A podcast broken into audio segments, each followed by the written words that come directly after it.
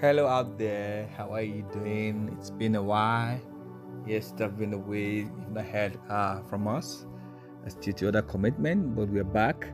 And so, as a bridge before we begin uh, a new series of book revision or just some conversation, yeah, the I've just felt uh, for quite some time now. I've had this written down in my study, but I've not had time to record that we should talk about the full armor of God. And so we're in a season that is becoming difficult. Things are changing, and um, the signs in heavens are just pointing uh, to difficult times ahead, just as the scriptures have uh, forewarned us about the end time. That there will be signs and change in the heaven, in the weather. There will be rumors of war, there will be wars, there will be famine, and all of that. And we are now in, in that season. But worst of all, it's also becoming even a difficult time for us to be believers or to even pursue our role as Christians, talk more of as Christian men. And it's just as if there's a attack and a battle against uh, believers and even especially Christian men. And there's a season God is also trying to bring back the remnant of men to come again to their role as also chasing and pursuing the things of God, providing leadership for their home, and just being that example and so, one of the things that can really help us to do that is the full armor of God. You know, a lot of us that watch um, these Mandavian movies, the Roman setting movies, you understand what the full armor means. When the soldiers go to fight in war, you know, galloping on their horses, they have to put on the full armor. You know, the the the the helmet, the, the breastplate, uh, you know, the protector, their arrow, their javelin, and even the belt to hook up all of these elements together. But again, this Bible already made us know that we no longer fight those physical fight again, even if countries are fighting and all of that. But the greatest fight and the greatest warfare that we've been called to as believers and as Christian men is the spiritual warfare because the Bible says we wrestle not against flesh and blood, but against principalities, against wickedness, against evil spirit in high places and in low places and all around us. And the way we can do that in the spirit is to put on the full armor. And that's Ephesians chapter number 6 from 10 to the end really laid out how we can put on those full armor. So today we just just want to share with us, even from that study, what does it mean to put on the full armor of God? And so if you look at I think there's one thing that is critical. You know, a lot of us might have read that scripture before now, and some of us maybe you've not read it, you're not even yet a full believer. I will encourage you, get your Bible or go online to the Bible passage and read Ephesians 6 10 to the end, verse 10 to the end, chapter 6, verse 10 to the end, and you really learn what it means to put on the full armor. Are you struggling with things?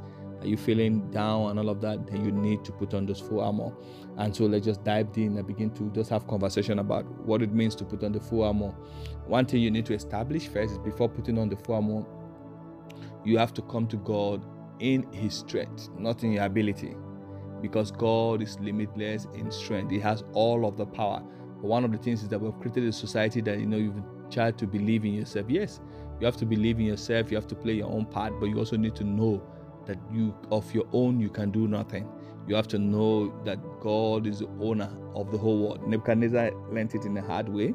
He learned it in a hard way when he thought he has built a vast kingdom in his era, but God had to humble him. That no, even if you think you've built it, it's not in your strength. That is number one thing you need to do. Then the next thing you do is that you put on the full armor not just part of it. If you wear the helmet and you don't have the breastplate and you don't have the belt and you're not protected on your leg, you're going to be hurt there. Maybe where the enemy will target, and that is where your body will just rot up and you die. And so it's better you put on the full for you to succeed. And I think this one of the things I learned when I was going through the scripture again in, in July that came afresh again to me is that most times we blame God. So I've come, I've given God my life. They've said I should come to Him. But why am I not succeeding? It might be because you're not putting on the full armor. So the enemy is still seeing ways to not know to know to come in. There's still crack in the wall. And the Bible says when you, there's a crack in the wall, and even it's, it's a known proverb and adage everywhere across the world that if there's a crack in the wall, the serpent will come in and bite. And so it's important that you put on those full armor so that you'll be able to succeed. And whatever that is the enemy or Satan will bring our way the full armor we and can handle them. And so that's one of the reasons when I, I, came back again, I was just praying, God, how can we defeat the enemy? The enemy know there are different things he's doing in this end time. He just said, no matter what, put on the full armor. God that knows the end right from the beginning knows that no matter the strategy of the enemy, he must come through the full uh, armor point, and that the full armor can keep you safe. You do that, just do your own, put on the armor, and let God do His own business. And so we need to wear, and we also need to understand who the enemy is. We need to understand his tactics, you know, because the enemies are broken down into three phases, or they operate from three kind of region: unseen world, evil rulers and authorities. Those are your enemy and in the seen world as mighty powers. So they appear, they operate in this world. In the unseen world, they are rulers, they're evil, you know, they are authorities. But in the seen world, they operate as mighty powers. And that's why you see people boast of their charm, they boast of their ability or their connection. That is how the devil operate. Then in the heavenly places, they operate as evil spirit.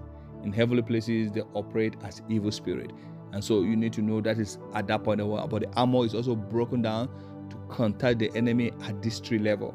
And so you'll be in battle time to time. And so, but what you need to do, the Bible says, even towards the ending, when you are put on the full armor and you win one battle, you must not stop. The ending of that passage said, Stand still. Say, after you have won, remain standing. Because the battle doesn't end. It continues on the day you leave this world. Even when you are not feeling it, when you think you, are, you have arrived, you are living the big boy life, you are known you're enjoying your life, you're enjoying your wealth, the enemy will still come. And so you have to be prepared. And so, what are those things you need to put on? What are those things you need to put on? There's just six uh, solid armor, part of the armor that you need to put on. It talks about the belt of truth.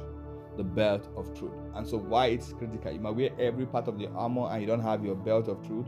Before no what happens, easily everything can fall off because the belt of truth is Jesus Christ Himself. Jesus Christ Himself said, I am the way, the truth, and the life. No one cometh to the Father except through me. So, do you know Jesus?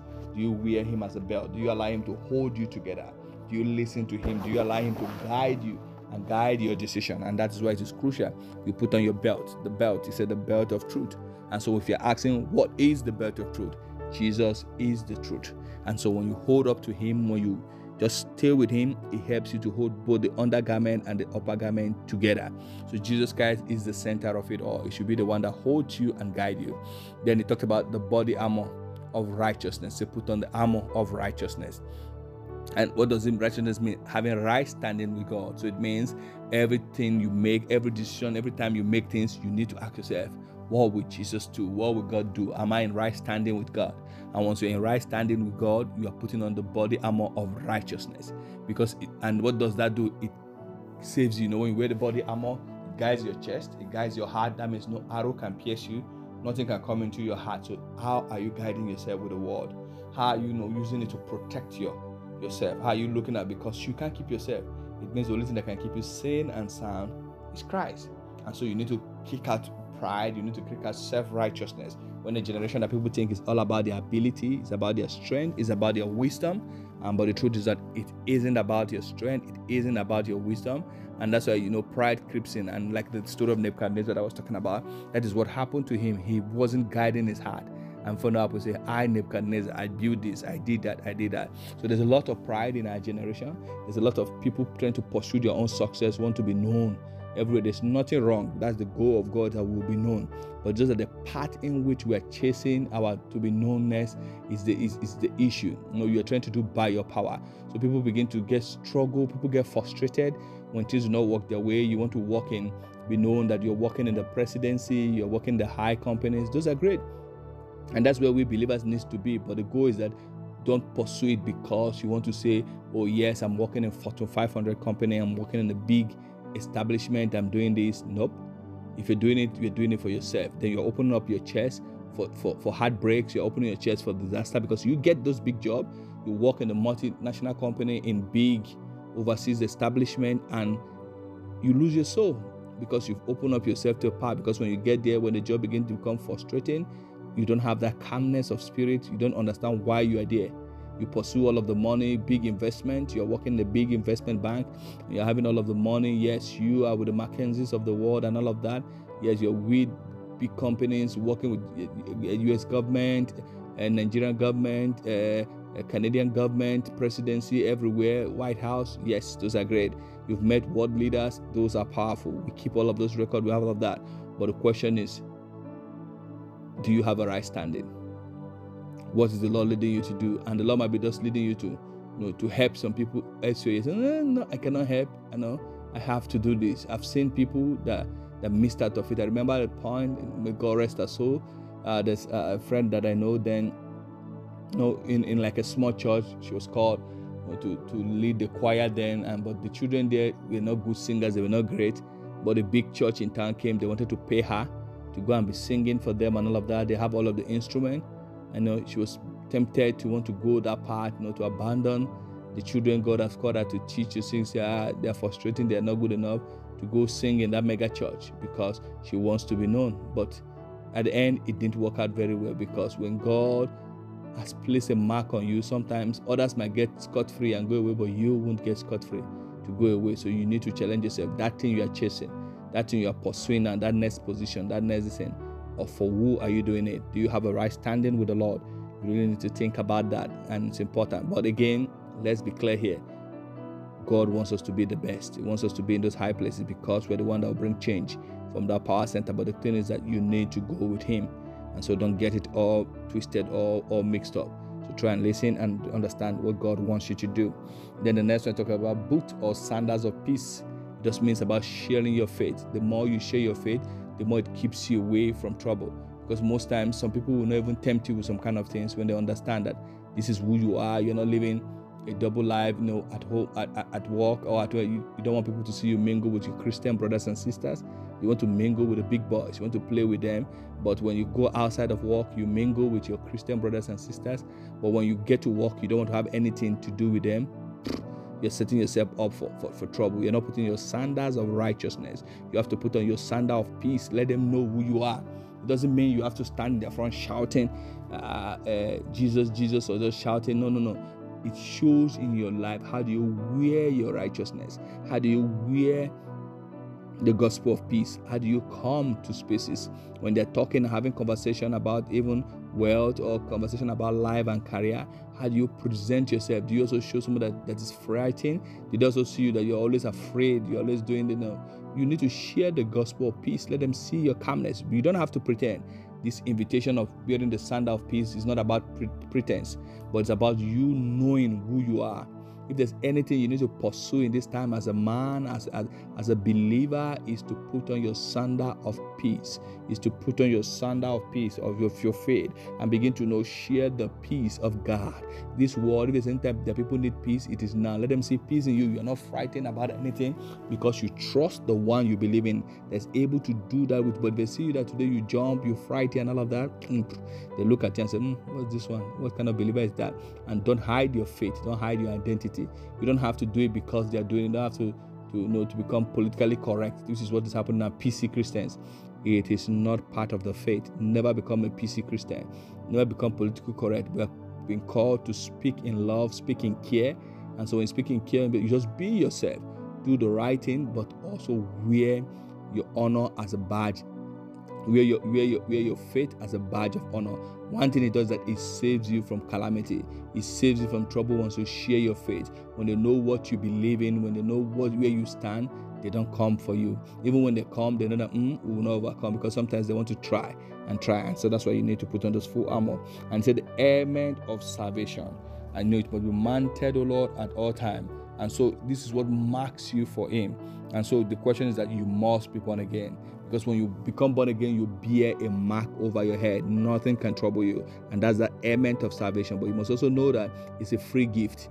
It's not about your work. It's not about what you do and say, ah, yeah, I did this, I did this. No, no, no. You don't do by work to end the helmet of salvation. It has been a gift that is given to you, but you have to accept it. Because if I'm giving you a gift and you're not accepting it, then it's going to remain with me. So that helmet of salvation is there. It's been released, but you need to bring your head and let the Spirit wears it on you. And you are kept and that's the mark that the angels will see at every corner they look at and say ah what's happening to that brother? They can run. What's happening to that sister? They can run. And so as a as a head of your own are you putting on the helmet of salvation? That's the head you need to wear not the head of oppressing or just trying to frustrate even your, your wife and your children. No by just trying to control them that's not it Put on your helmet of salvation and be saved. And finally, he said, the sword of the Spirit. Hallelujah. The sword of the Spirit is the word of God. Ah, you need to use it, Abba Father. You need to eat it. You need to apply it. You need to sleep with the word. The word works. Every part of the scripture is a living word. That the Bible said in Hebrew that the scripture is living and active, is able to break even all of the bones, the heart, up to the marrows. And so that is what is able to do. You need to eat it because it is that you will fight. When the enemy come, you open your mouth and you release the word to them. You open your mouth and you release, you decree and you declare. You have to believe. You need to keep eating it. The one you eat today might not be sustainable for tomorrow. You just need to find a way and to keep eating and eating and eating and be prepared. And finally, say, pray in the spirit. You need to pray in the spirit. You need to be, you know, praying in the spirit, and you also need to be an intercessor. And after all, you say you should stay alert. So don't say, ah, Benga, yes, I put on my full armor. Then I'll stop there. No. Once you put on your full armor, you need to be on alert. And so remember, this cannot work. If you wear other armor, you wear all of your armor, but you don't carry your sword. What do you fight with? You fight with your sword. If you carry your sword and you don't have the helmet of salvation, you don't want, and that's what will have people that positive confession, people that uses the word and just apply it, they do everything. But the question is, they're opening up themselves for trouble. The word might work for them. They might use it to get everything, material possession, positional possession. And but when the trouble comes, is this is that when this when there's an arrow is shot, there's no body armor to protect them. They go down and they die. People say, Oh, ah, Christian, that brother, why did he just die like that? It's possible he wasn't wearing that armor. Or you are not wearing the sandal of peace. You know, you carry the word, and that's why you hear at workplaces. People come to tempt them, and hear a believer has committed fraud or have run a company. Yes, they were not wearing the sandal of peace to have guided them, to have shared the gospel and send people away. So you need to wear those complete full armor. And also, after all, then the last armor, we was talking about the shield of faith. You have your shield of faith. Faith is like a shield that you use to block. Faith leaves no room for doubt. If there's any time we are and the enemy is doubting, maybe you have something you're applying for, maybe you have all the promises he has made for you. This is already September going and they're not coming to happen. Doubt begin to creep in. You begin to want to use your own knowledge and ability to work out your destiny. And that's why you need the, the, the shield of faith. Faith to believe, no, I believe that God, you know, God will keep me. I believe that God will do it. And so you hold your shield. So I hope you've been able to learn one of two things about the full armor. You need it now, my brother. You need to put it on. And remember that after wearing this armor, there's three other things you need to do. One is that you need to pray in the spirit. Learn to pray in the spirit. If you don't believe in the ministry of speaking in tongue or the spirit, you need to believe, my brother. It holds power go meet somebody, ask the Holy Spirit in your room just to touch you or pray for, ask any of your friend or, or brother that is filled with the Spirit to lay hand on you and just prophesy into your life for the releasing of the Spirit. It's going to do wonders in your life. Then after that, you need to be on an intercessor. Are you praying for others? Do you pray for others? Do you pray for others? Or do you just pray only for yourself? Learn to intercede for others. That is one of the way that the full armor will also work. And the last is that you need to stay alert. You remember some of this sci-fi movie when you wear it, it says until you, know, you touch this or you grip it, the sword, it does not work. And so it is after wearing this full armor, if you are not praying in the spirit, if you are not an intercessor, if you're not being alert, you might still go down in battle. But I pray that the Lord will cause us to stand even with our full armor. So it's not just about the full armor, that when you wear the full armor, you need to stand. When you stand, you need to you know, pray in the spirit. When you pray in the spirit, you need to be alert and you also need to be an intercessor. May the Lord bless us. We are back, and hopefully next week we begin on that series, and even that will help us as men. So until we meet again, remember it's the Art 1920 podcast, a place where we share nuggets from the scripture or from life what God is calling us as men into, especially in this time and season. God bless you. See you next week. Remain alert, remain an intercessor, and pray in the spirit after putting on your full armor. Bye.